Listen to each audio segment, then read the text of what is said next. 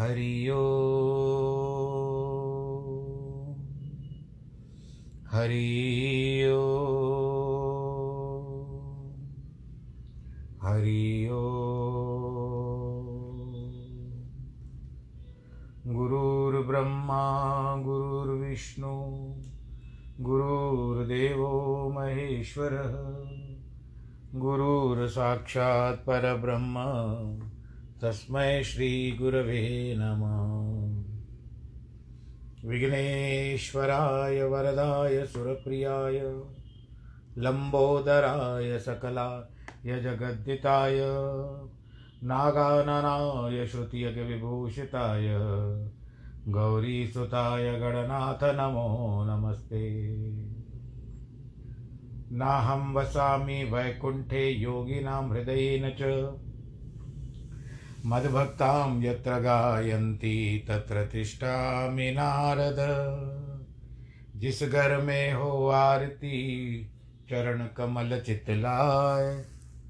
था, हा, हरि, वासा वासा करे, ज्योत अनंत जगाए जहाँ भक्त कीर्तन करे बहे प्रेम दरिया। तहाँ हरि श्रवण करे सत्यलोक से आए। सब कुछ दीना आपने, भेंट करूँ क्या नाथ? नमस्कार की भेंट लो, जोड़ू मैं दोनों हाथ। जोड़ू मैं दोनों हाथ, जोड़ू मैं दोनों हाथ। शान्ताकारं भुजगशयनं पद्मनाभं सुरेशं, विश्वाधारं गगनसदृशं, मेघवर्णं शुभाङ्गं, लक्ष्मीकान्तं कमलनयनं, योगिविरदानगम्यं, वंदे विष्णुं भवभयहरं, सर्वलोकेकनाथं, मङ्गलं भगवान् विष्णु, मङ्गलं गरुडध्वज मङ्गलं पुण्डरीकाक्ष मङ्गलायस्तनो हरि। सर्वमङ्गलमाङ्गल्ये, शिवे सर्वार्थसाधिके, शरण्ये त्र्यम्बके गौरी। नारायणी नमोऽस्तु ते। नारायणी नमोऽस्तु ते। नारायणी नमोऽस्तु ते। श्रीकृष्णगोविन्द हरे मुरारे, हे नाथ नारायण वासुदेव श्रीकृष्णगोविन्द हरे मुरारे, हे नाथ नारायण वासुदेव हे नाथ नारायण वासुदेव श्रीनाथ नारायण वासुदेव हे नाथ नारायण वासुदेव श्रीनाथ नारायण वासुदेव, श्रीकृष्ण गोविन्द हरे मुरारे, हे नाथ नारायण वासुदेव, हे नाथ नारायण वासुदेव, हे नाथ नारायण वासुदेव। नारायणं नमस्कृत्यं नरं चैव नरोत्तमं। देवीं सरस्वतीं व्यास ततो जयमुदीरयेत् कृष्णाय वासुदेवाय हरये परमात्मने। प्रणतक्लेशनाशाय गोविन्दाय नमो नमः। सच्चिदानन्दरूपाय विश्वोत्पत्त्यादिहेतवे तापत्रयविनाशाय श्रीकृष्णाय वयं नुमः। यं प्रव्रजन्तमनुपे, तमपेतकृत्यं द्वैपायनो विरह, कातर आजुहावः। पुत्रेति तन्मयतया, तर्वो विनेदोस्तं सर्वभूतहृदयं मुनिमानतोऽस्मि मुनिमानतोऽस्मि मुनिमानतोऽस्मि। बोलो श्री कृष्ण कन्हैया लाल की जय, श्रीमद् भागवत महापुराण की जय। प्रिय भक्तजनों, आइए भगवान कृष्ण के साथ हो ले, बलराम जी के साथ हो लो, जो अपने माता पिता के समक्ष, लौकिक माता पिता इसे तो परमात्मा हैं, प्रभु है, परंतु वास्तविकता में देव की गई द्वारा उत्पन्न और हरि अनंत, हरि कथा अनंत। अब सुखदेव जी महाराज कहते परीक्षित, जब भगवान ने देखा कि हमारे माता पिता हमको पहचान गए, तब उन्होंने अपनी वैष्णवी, जन्मोहिनी, माया का उपयोग किया। बोले कि, ओ मैया, ओ मेरे पिताजी, हम लोग तो हमेशा चाहते थे कि आपकी कुछ सेवा करें। आप भी हमारी सेवा लेना चाहते थे। लेकिन हम न तो आपके पास रह सके, न आपका प्यार पा सके। हमारी इतनी उम्र बिल्कुल व्यर्थ हो गई। आपने हमको जन्म दिया। हमारा पालन पोषण किया। यदि हम नौ बरस भी आपकी सेवा करें तो उससे हाँ यानी सौ बरस भी हम आपकी सेवा करें तो हम उरण नहीं हो सकते, आपका कर्जा नहीं चुका सकते। जो पुत्र शरीर और धन से समर्थ होकर भी अपने माँ बाप को जीविका नहीं देता, उसको अपना मांस खाना पड़ता है। जो अपने माता पिता का वृद्धादि का पालन पोषण नहीं कर सकता, वह सांस लेता हुआ भी मुर्दे के बराबर है। हम कंस के डर के कारण ही आपकी सेवा नहीं कर सके। इसके लिए माता पिता आप हमें क्षमा करें। हम परतंत्र थे।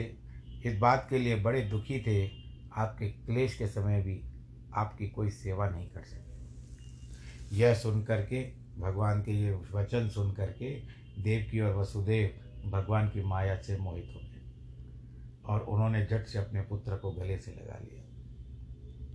उनकी आँखों से झरझर आँसू भरने लगे। उनका गला रुंध गया। वे कुछ भी बोल नहीं सकते थे।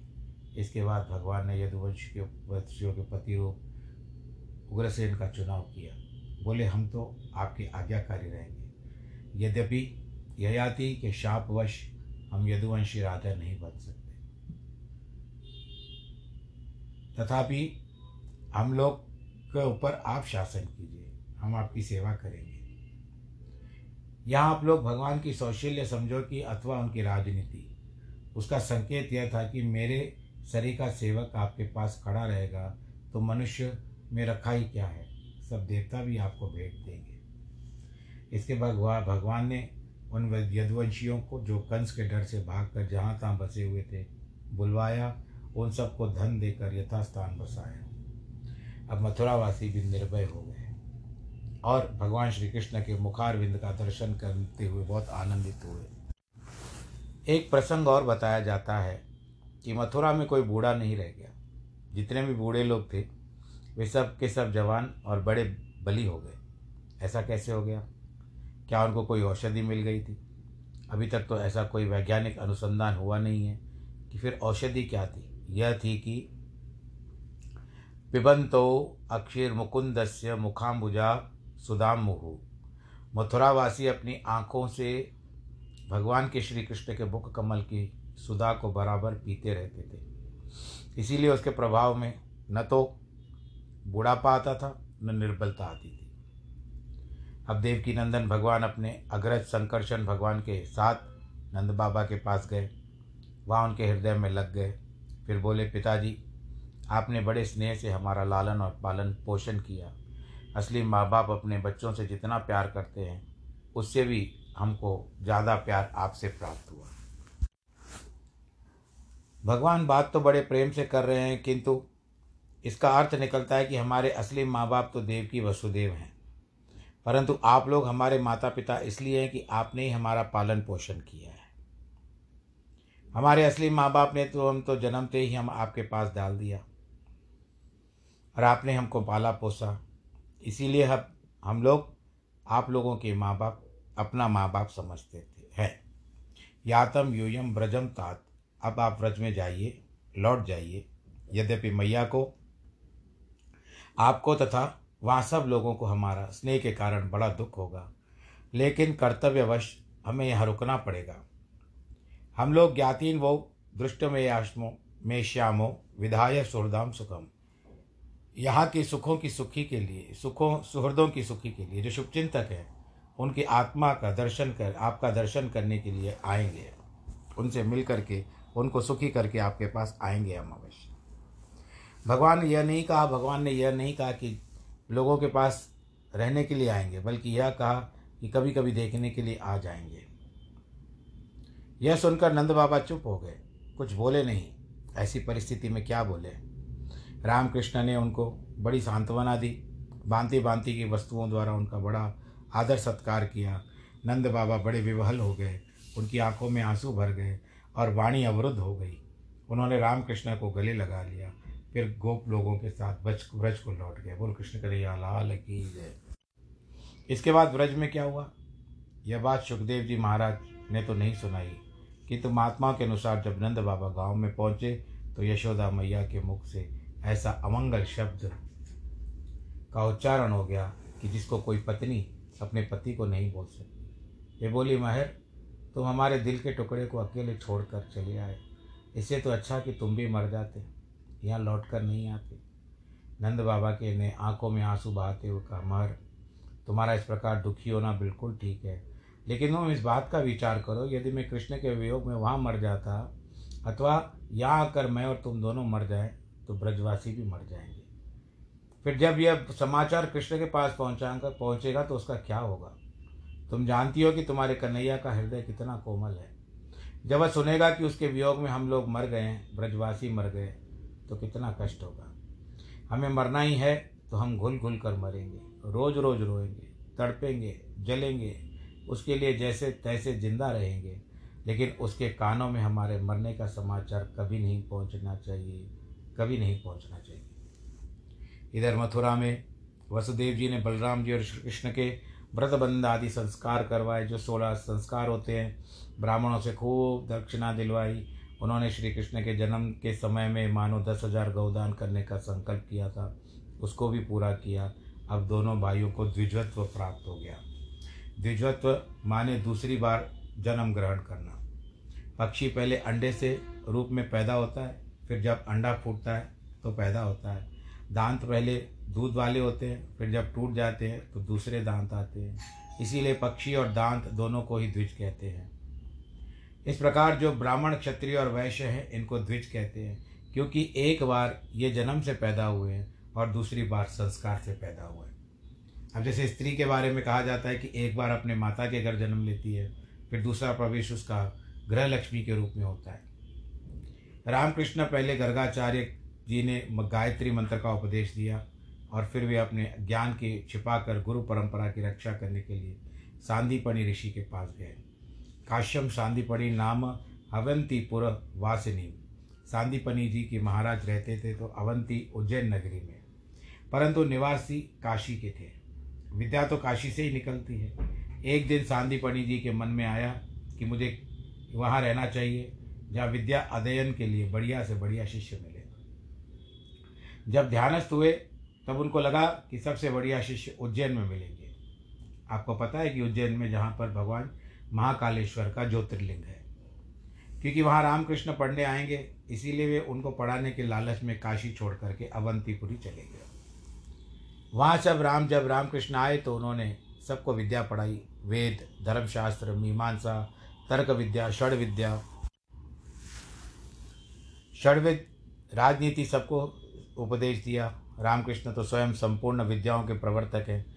इसीलिए उन्होंने चौंसठ दिन में, रातों में चौंसठ कलाओं को ग्रहण कर लिया। प्रवचन समय हो गया, तब चौंसठ कलाओं के अलग अलग नाम लेकर निरूपण किया जाए। वंशीधर आदि कई टीकाकार ने भी इस बहुत सारी बातों का उल्लेख किया है। जब विद्या अध्ययन पूरा हो गया गुरु जी ने देखा कि इन्होंने तो बहुत ये तो विलक्षण बुद्धि के हैं। तो उनको प्रसन्नता भी हुई।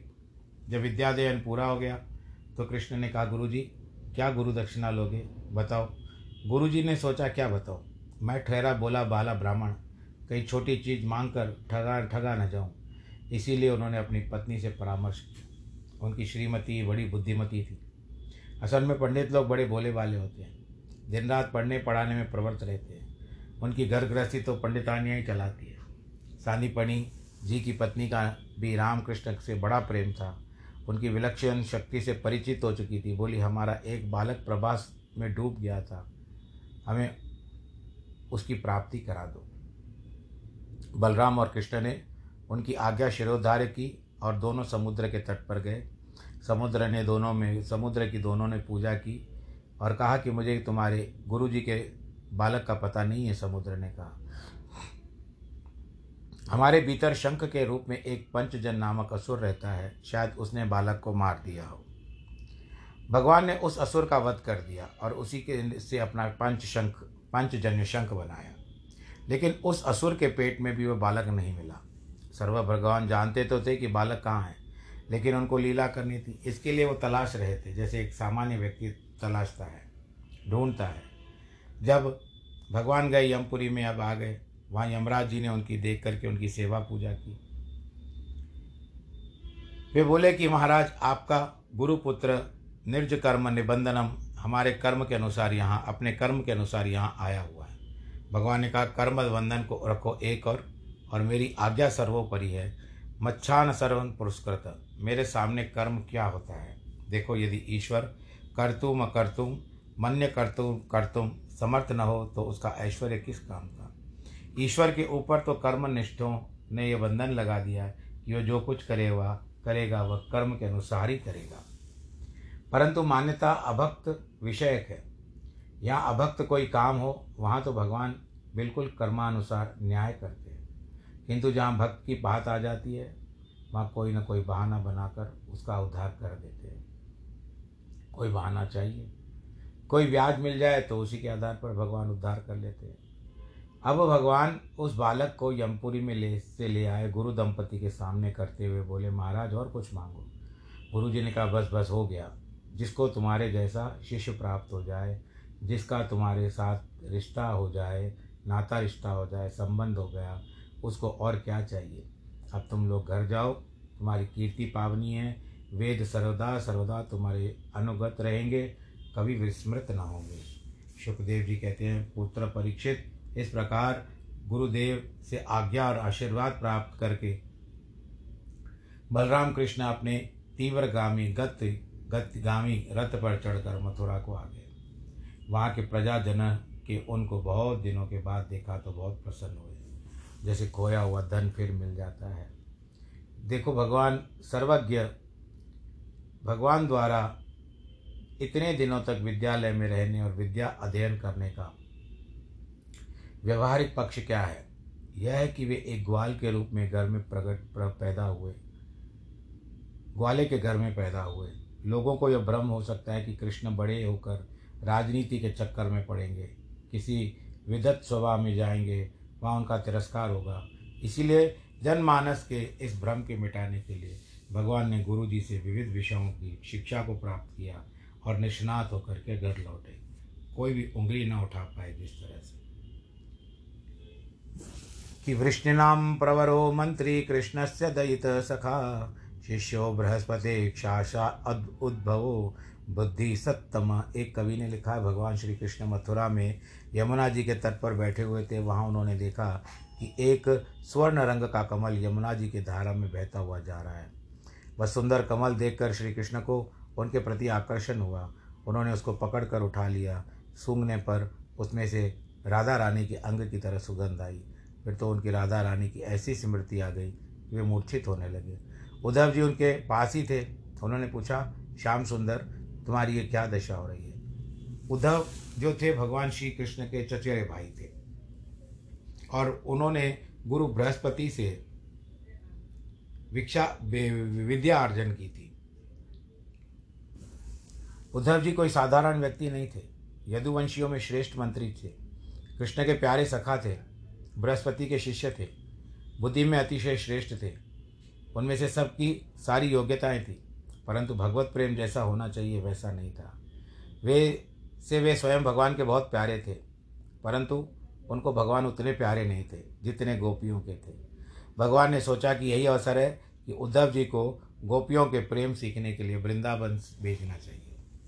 असल में प्रेम भगवान से नहीं मिलता। भगवान तो स्वयं प्रेम के भिखारी हैं। दरवाजे पर दरवाजे दरवाजे दरवाजे भटकते हमको प्रेम दो प्रेम दो, गोपियाँ दही दो, दूध दो, मक्खन दो, मिश्री दो। मांगने का अर्थ क्या है? यही है कि प्रेम दो। प्रेम उनसे ही मिलता है जो प्रेम के धनी होते हैं। प्रेम धनी वही है जो प्रेमी है। जैसे जिनके पास धन होता है, वे धनी कहलाते हैं। वैसे ही जिनके पास प्रेम होता है, वे प्रेमी कहलाते हैं। जिसे, जिसको धन चाहिए तो वह धनी के पास जाता है और जिसको प्रेम चाहिए वो प्रेमी की संगति करता है। जिसको सत्संग चाहिए, वो महात्मा का संग करता है। बोल कृष्ण कन्हैया, लाल की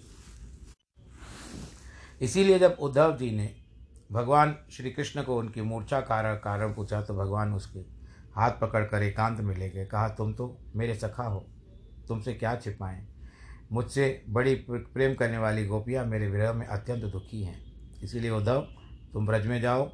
वहाँ जा कर के हमारे माता पिता को प्रीति दो। सुख दो गोपियों को मेरे वियोग में जो पीड़ा हो रही है, उसकी संदेश दे दे, मेरा संदेश दे करके उनको चिंता मुक्त करो। अब स्वयं भगवान श्री कृष्ण गोपियों की महिमा गान करते हुए कहते हैं, किता मन मनस्का मत प्राणा मदर्ते त्यक्ते त्यक्तदेहिका मामेव दयितं प्रेष्ठमात्मनं मनसा गताः। ये त्यक्तलोकघ्रमाश मदर्ते तान विवर्मण्यम उधव गोपियों के मन में मैं ही हूँ।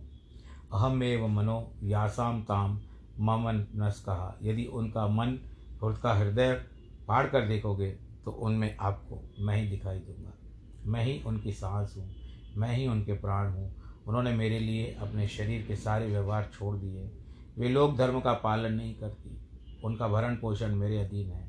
मैं उनको इतना प्यार करता हूँ वे मेरे दूर हो जाने पर भी मेरा स्मरण करती है। वे विरह की उत्कंठा से विवल होती है। उनके प्राण कंठ में लगे हुए हैं। कि स्मरंत्यो रंगम विमुहंती विरहोत्कंठ विवला जिनके साथ हँसते रहते हैं, खेलते रहे हैं, नाचते रहे हैं, गाते रहे उनकी याद करके कभी कभी जीवन व्यतीत करना पड़े। उससे बढ़कर दुर्भाग्य की क्या बात होगी? जा थल कीने विहार अनेकन ता थल बैठ के कहाँ किए चुनियों करे। जहाँ जिनके साथ विहार किया यहाँ उनकी याद करनी पड़ रही है।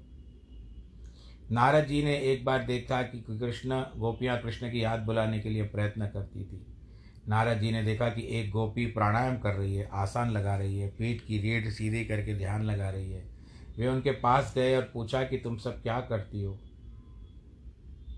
क्या कृष्ण का ध्यान कर रही हो? गोपी बोली, नाम मत लो उसका, वह घर का कोई काम नहीं करने देता। जब देखो वही वही वही। इसीलिए मैं तो उसको अपने हृदय से निकाल रही हूँ, उल्टा प्राणायाम कर रही हूँ। यह सुनकर नारद जी स्तंभित हो गए। कहने लगे, धन्य है, जिसको लोग साध, साधन भजन करके स्मरण का विषय बनाना चाहते हैं और ये उनको मन से निकालना चाहती है। ऐसी प्रीति गोपियों के प्रभु के प्रति थी बोल कृष्ण कन्हैया लाल की जय।